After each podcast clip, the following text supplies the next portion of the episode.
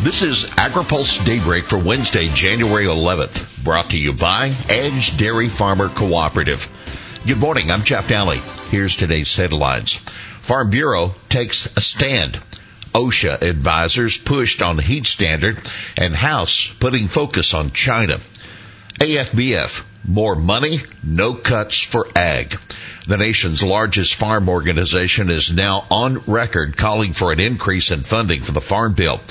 Delegates to the American Farm Bureau Federation's annual meeting in San Juan, Puerto Rico, adopted that position after a spirited debate yesterday.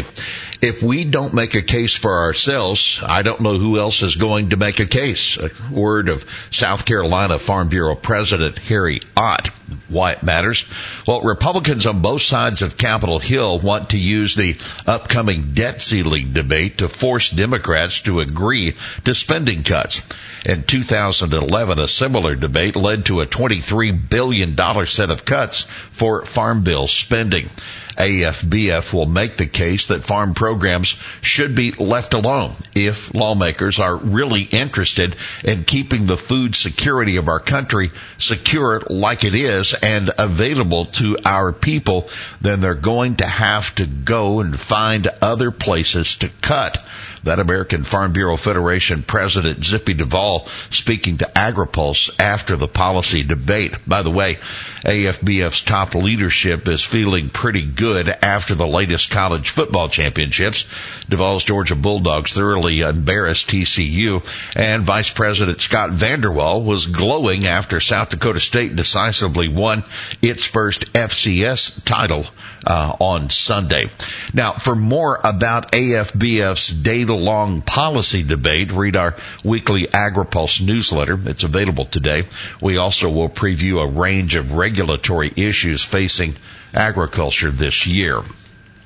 House forming panel to counter China.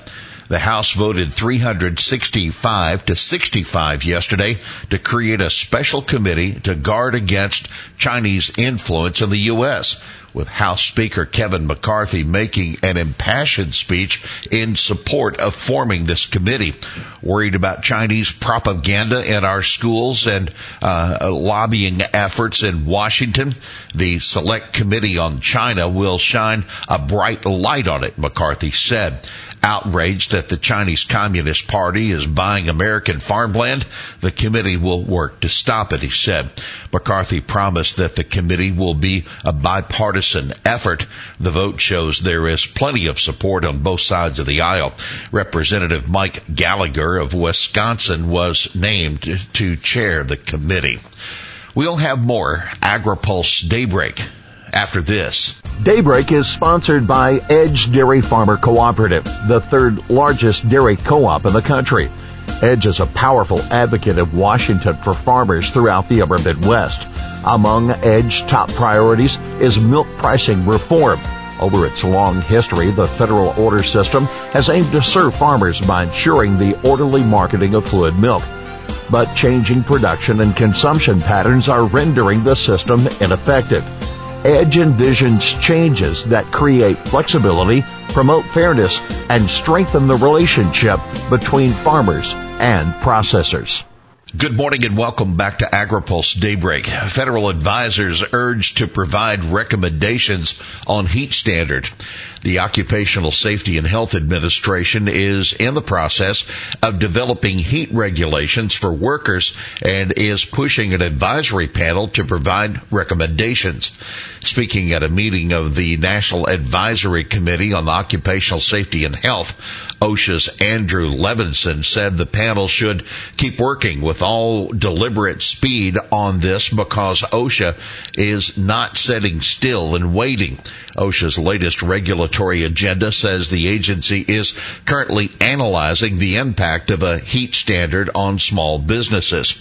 A committee work group is evaluating stakeholder comments submitted to OSHA on a possible standard as well as current workplace practices and hopes to have something to present at the next committee meeting in the spring, according to Rebecca Rindell, Health and Safety Director at the AFL-CIO. By the way, the advisory committee Committee adopted recommendations that OSHA correct and clarify misinformation in online materials on heat illness and injury, continue to partner with community groups, and expand use of social media and messaging apps to educate people about working in the heat.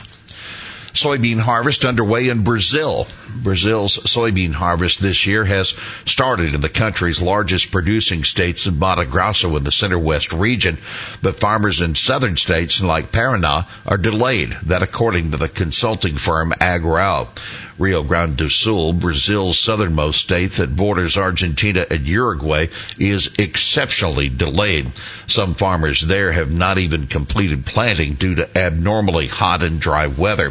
There are still no signs of widespread crop failure there, says Agroal, but the company warned that production estimates will be reduced if conditions remain adverse through January.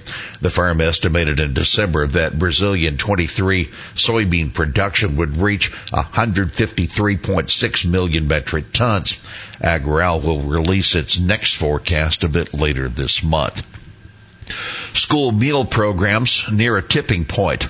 According to a School Nutrition Association report released yesterday, the vast majority of school districts are concerned about the adequacy of federal meal reimbursement rates when a temporary increase expires in July.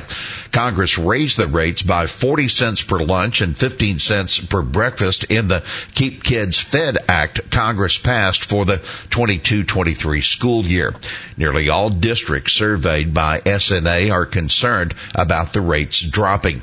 School meal programs are at a tipping point as rising costs, persistent supply chain issues, and labor shortages jeopardize their long-term sustainability, said School Nutrition Association President Lori Adkins. By the way, for a time during the pandemic, Congress allowed kids to get free school lunches nationwide.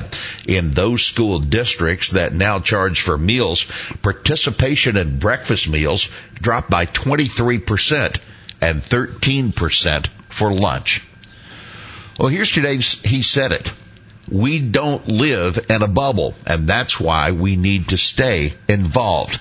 That Illinois Farm Bureau delegate Brian Duncan successfully arguing during the AFBF annual meeting against a proposal by the Texas delegation that called for pulling the United States out of the United Nations.